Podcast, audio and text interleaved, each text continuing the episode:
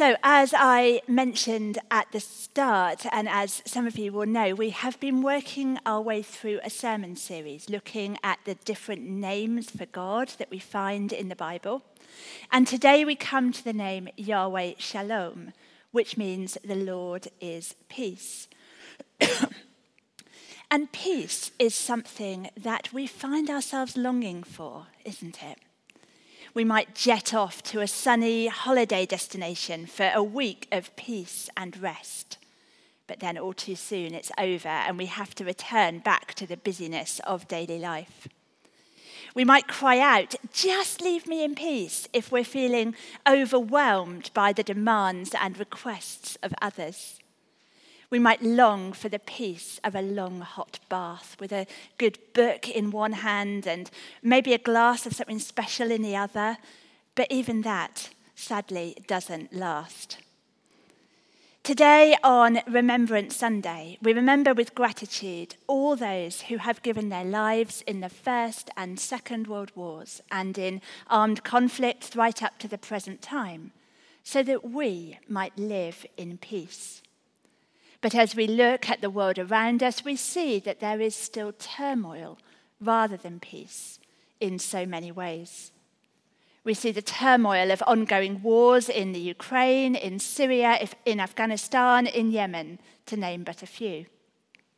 We see the turmoil of disasters, such as people being crushed to death in Seoul or a bridge collapsing in India.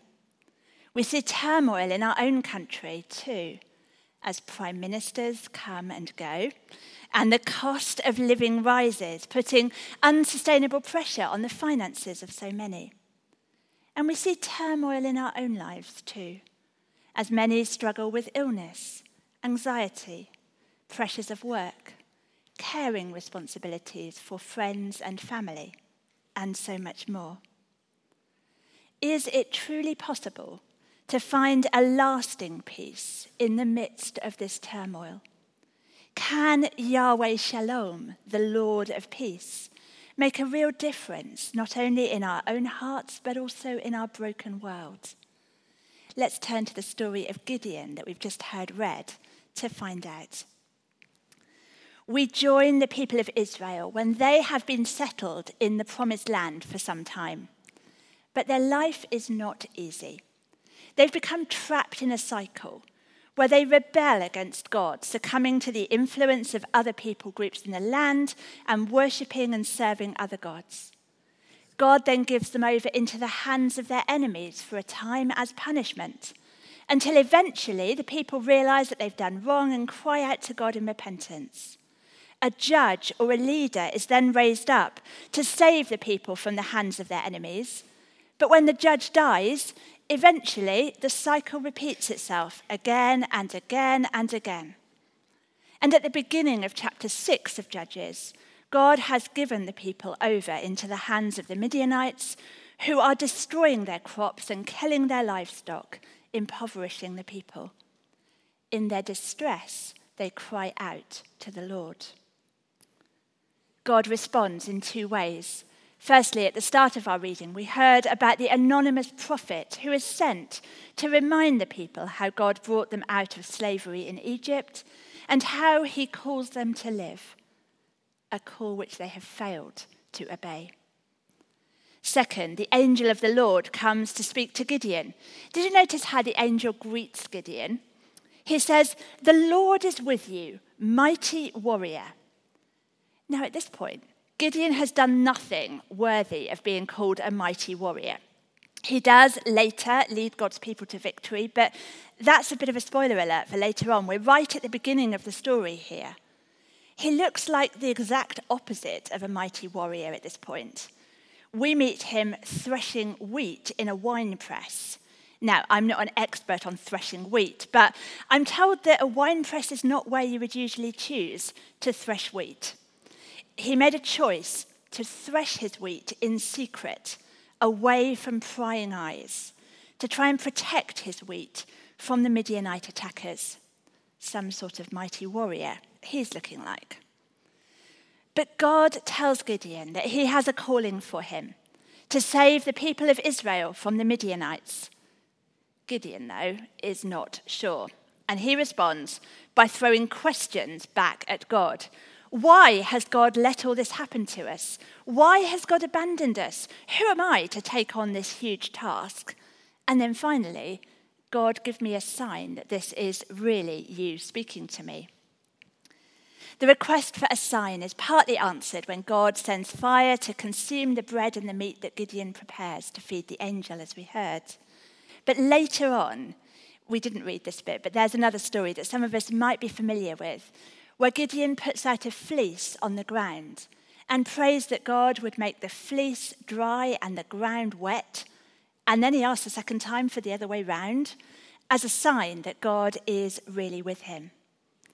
So Gideon has this amazing encounter with God, but then the penny drops and it dawns on him that no one can see God face to face and live. Hmm. This is the point at which God speaks peace to Gideon. Verse 23 The Lord said to him, Peace, do not be afraid, you are not going to die. Now, the Midianites haven't been defeated yet. The conflict is still ongoing, but this is the point where God speaks peace to Gideon. And Gideon responds by building an altar to God to worship Yahweh Shalom, the Lord of peace, before he even considers engaging in the battle. The story of Gideon shows us that true peace, God's peace, is not the absence of conflict. Rather, it is a deep sense of well being, of shalom, that can be found irrespective of our circumstances, whether or not there is conflict and turmoil raging around us. So, how can we find this shalom peace? Isaiah 26, verse 3, tells us that God will keep in perfect peace those whose minds are steadfast because they trust in God. This peace is a gift from God, which is offered to all who place their hope and their trust in Him. When Jesus was speaking to his disciples on the night before he died, he was realistic about the troubles they would face after his death and yet he still promises his peace. John 16:33 I have told you these things so that in me you may have peace. In this world you will have trouble, but take heart. I have overcome the world. Those troubles that Jesus alludes to are still a present reality for so many in today's world. We considered earlier the turmoil that can be so prevalent in our own lives in this country and around the world. But Jesus offers us his perfect peace, even in the midst of those troubles. On Remembrance Sunday, we give thanks for all those who laid down their lives in war and conflict on our behalf. But today is also a chance to remember and give thanks for the one who laid down his life on the cross to overcome the troubles and turmoils of this world once for all. In him we can truly know this deep shalom peace, regardless of what is going on around us in the world. Now, we can't control much of what goes on around us, but we do have a choice how we respond. So, when we feel overwhelmed by what we see on the news or by what is going on in our own lives, Will we allow the anxiety to fill our hearts? Or will we turn our gaze to Yahweh Shalom, the one who offers us his peace? Paul writes in Philippians chapter 4 Do not be anxious about anything, but in every situation, by prayer and petition with thanksgiving, present your requests to God. And the peace of God, which transcends all understanding, will guard your hearts and your minds in Christ Jesus. I'd like to finish by telling a story. One day, two artists were commissioned to paint a picture of peace. The one who painted the best picture was going to win a quarter of a million pounds. So, as you might imagine, they both set out to paint the best picture they could. The first artist got to work he created a serene picture of a lake with the sun glistening off it at just the right angle to sparkle across the top of the water. The purest blue shade topped the water, perfectly complementing the blue sky. The artist added a young girl skipping by the side of the lake with a yellow balloon tied to her wrist. Trees towered gracefully on one side of the lake, with birds gathering in their branches. After completing the painting, the artist leant back and took a deep breath of satisfaction. In his mind, he had painted a perfect portrayal of peace, and he was sure to win the prize. The second artist, though, had a different idea in mind. In his painting, the sky was pitch black.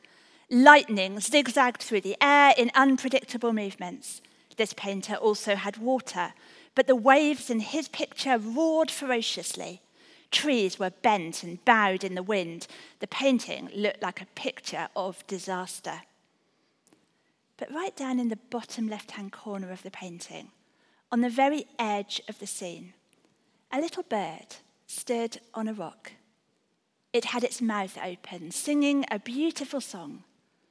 A faint light shone down on the bird as it sang, despite the situation swirling all about it the second painter, won the competition.